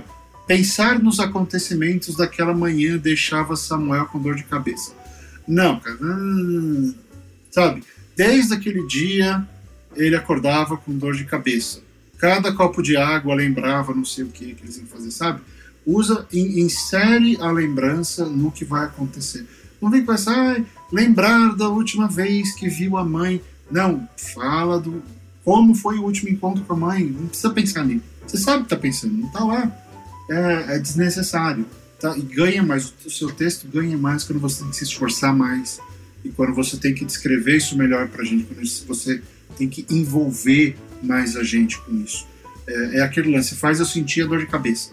E, e se eu tiver dor de cabeça, eu falo, lá, ele sabe exatamente como é que é a minha enxaqueca. E as pessoas se amparam nesse, nesses detalhes, às vezes. Eu já vi escritor americano, OJ, que brigou, assim, de tretas homéricas com o leitor, porque o cara errou por onde saía o cartucho vazio da pistola. Nossa. O autor não fez a pesquisa e, ah, e o, o, o cartucho pulou para cima. E o cara fez toda uma tese, amigo, essa pistola, o cartucho sai pro lado. Não tem como ela ir para cima. o leitor se pega nessas coisas. Então, às vezes é isso. Você acertou para onde saiu o cartucho? Olha lá, o cara manja, hein? O cara manja, entendeu? Ele, tá, ele pensa que nem eu. Acabou, eu não vou tecer vida. comentários porque o fandom de arma é meio complicado, então não quero ofendê-los. É. Eles sabem onde você mora. É um povo muito vingativo, não quero. e com quem você grava podcast. Exatamente. Mas acho que é isso. É, e aí eu queria é, refazer o convite a quem leu e ouviu. Vai lá no link, deixa os comentários pro Bonfá, vai lá no Notepad mesmo Pode deixar aqui no Gente que Escreve, mas leva lá no, na página dele, dá, dá estrelinha se gostou. Vamos prestigiar o pessoal também e, e participar da, da conversa direta com os autores. É isso, Jota, mas gostou? Gostou? Foi uma boa experiência para você? É, eu gostei, gostei. Eu já. Cara, a primeira vez que eu participei de um podcast desse tipo foi como enviando o texto, quando era o Ivan Mizanzuki que fazia, né? E aí eu ficava, nossa, cara, isso ajudou demais meu texto e tal. E tipo, uh, era o Ivan, eu não lembro, acho que era a Clara madrigando com ele. É, e ajudou muito meu texto, cara. E assim, a Clara tinha batido bem. Eu lembro que ela bateu bem. Assim. Ah, não, a Clara, a Clara bate forte. Foi... Eu já vi nego sair chorando. Não, foi porrada, foi porrada. E aí, isso melhorou muito meu texto, sabe? Lógico eu não vou aqui ficar romantizando, não é o Whiplash, não, que você vai tomar vaso na cara pra aprender a tocar bateria. Mas assim, é, eu acredito que a gente não tenha sido desrespeitoso, né? Eu acho que tanto o texto do. Hum, super de boa. O texto do Bonfá tá muito bem escrito. Já, tipo, não é um texto de iniciante, mas tem essas paradinhas que a gente falou, mas tá num caminho muito legal. O texto da Ju é, tem um. Apesar de, como eu falei, era um texto que tá muito cru. Mas esse é o caminho, sabe? Tipo, o, o importante é você saber que, tipo, é, dar foco em algumas coisas é, é importante e amarrar elas é uma lição que vem após isso. Então tá tudo bem, tipo, não ter feito isso nesse texto, sabe? Tipo, o, o interessante é pegar esses feedbacks e. Ah, é. E parabéns para vocês que escreveram Exato. durante a pandemia. Ó, Exato. joinha para vocês. O importante é pegar esses Já fizeram feedbacks mais do que eu. e trazer isso para você como escritor ever, né? Porque, tipo, uhum. é, se você pega essa lição e mantém isso pra sua vida, você melhorou como escritor. Né? Tudo que você escrever, você vai é. ter um pontinho naquilo. Ó, aquele otário não vai falar mal de mim nesse texto. E isso é, é E tem uma coisa, a gente pode ter falado coisas que você fala, não, discordo, é, aí eu só te dou uma, uma de que é o que eu uso para mim, a minha regra de ouro. Se uma pessoa me falou que o texto é ruim, uh, se por um cara que me chamou de pedante no escudo essa semana no Globo, é, uma pessoa fala que é ruim, você, é, não gostou, tudo bem. Se duas pessoas falam que é ruim, eu. Hum. Se três pessoas falam que tá ruim e, e, pelo menos uma delas é mais experiente, eu já começo. Hum, se mais uma pessoa falou que tá ruim, eu calo a boca e vou reescrever. Porque é assim, é, ou que tá ruim, ou que não funciona, ou que não entendeu. Né, Jota? Tem uma coisa que acontece muito, o leitor fala, eu não entendi. A pessoa, não, mas eu expliquei. Se não tá claro, se a pessoa não entendeu, ela não entendeu. Ah. É, isso é uma coisa que tem que ser muito respeitada no leitor. Se o leitor não entendeu, a culpa não é dele, a culpa é sua. É. Eu não... Porque a gente deixa confuso ou não dá subsídios suficientes para o leitor entender. Eu não sou obrigado uh, a exigir que o meu leitor saiba qual é o elemento químico X. Pois é. Eu pois tenho é. que dar isso para ele. Então, se o leitor está confuso, não entendeu, respeite o leitor. Então eu faço assim, se eu mostro, e eu sempre mostro para várias pessoas. E, e, se eu recebo esse feedback de que está confuso, não está legal, precisa melhorar, eu não tenho o menor problema de levar isso em consideração e voltar e reescrever. É, porque é aquilo, neste momento, todos nós somos escritores do mesmo, do mesmo jeito, no mesmo barco. Enquanto nós estamos escrevendo, nós, nós somos né, companheiros de, de luta. Então, acho que essas experiências elas podem ser usadas por todo mundo. Então, eu só queria deixar essa, essa coisa. Quando você mostrar o seu texto para alguém, seja no programa, seja para a família, para um amigo, pode de peito aberto, leve aquilo que você consegue aplicar, né? E você tem todo o direito de desconsiderar alguma coisa, o texto é seu, a visão é sua. É, eu só realmente acredite quando o leitor fala para você que alguma coisa está confusa, porque normalmente falta algo no texto. Uhum. É, é isso mesmo. Acabou, Jotinha? É, é isso, isso aí? É isso. Cara. Então tá, eu vou deixar o AJ escrever. Antes disso, ele vai fazer o jabá dele. Olha aí, ó. Gente, gente bonita, tô muito feliz de ter comparecido aqui no Gente que Escreve. É, sou ouvinte desde o episódio número 1. Olha aí, ó. Uhul. Quando eu tava gravando o 12 Trabalhos, o Gente que Escreve foi pro ar. Eu tava escutando o Gente que Escreve enquanto gravava. Serviu muito para muita ideia. Foi massa. E é uma honra estar tá aqui. Plágio, então, plágio, plágio, plágio. não, não. Tô, é, isso é super brincadeira. O respeito é, é imenso aqui. Imagina. Vocês podem encontrar hoje o 12 Trabalhos nos agregadores de podcast, todos eles. É, pelo Spotify também. É só, sei lá, os 12 trabalhos do escritor. A ideia é sempre trazer autores para entrevistas é, um ou mais, não importa. A gente tá falando sobre vários assuntos. Eu pensava que só ia durar 12 episódios quando eu comecei a fazer. A gente já passou de 100 convidados. Na verdade, acho que já, já passou de 200 convidados. Tá muita gente, cara. Enfim. E, e, eu também tenho o podcast que eu faço em conjunto também com a Ana Martino, que é o podcast da editora Dan Blanche, que chama Eis a Questão. Que a ideia é basicamente um dos trabalhos, só que a gente fala, a gente não fala tanto com autores e fala mais com pessoas que trabalham no mercado editorial. Então a gente fala sobre edição, sobre tradução, sobre ilustração, sobre assim, todos os assuntos que permeiam essa grande empresa que é o mercado literário, né? E sobre é uma, é uma um grande é, é, um grande horário de almoço que a gente está falando mal da empresa ou estamos falando algumas coisas boas que aconteceram. Então, se vocês quiserem prestigiar meu trampo lá, colhem lá, escutem, se quiser escutar desde o começo, tem linear, tem sem ser linear, tem com. Acho que, cara, assim, de ficção especulativa do Brasil, a gente gravou pelo menos com 70% aí do que tem de escritor de ficção especulativa publicado já. É, então é muita gente. Justo. Eu já tive em dois lá, tá, tá, na hora de fechar a trinca. Olha aí, ó. Olha aí. Também tem né? um fechar a trinca aqui agora. Eita, nem, nem saiu já tá pedindo já. Né? Meu Deus, já só pede, só pede. É que esse povo da Zona Leste. Eu sou de lá também, tá? Eu faço as piadas porque eu sou. Enfim, é isso, gente. Bom, A Jota, muito obrigado pelos insights, pela participação, pelo tempo que você dedicou aqui aos ouvintes. Valeu.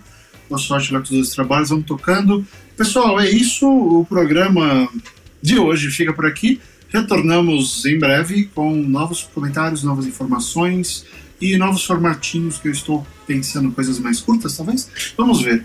É, eu queria deixar um abraço a todos, desejar que todos estejam em segurança, um, cuidem de suas famílias, cuidem de vocês mesmos, que a gente sai dessa juntos. Uh, fiquem bem, um grande abraço e, como sempre, continue a escrever. Aê!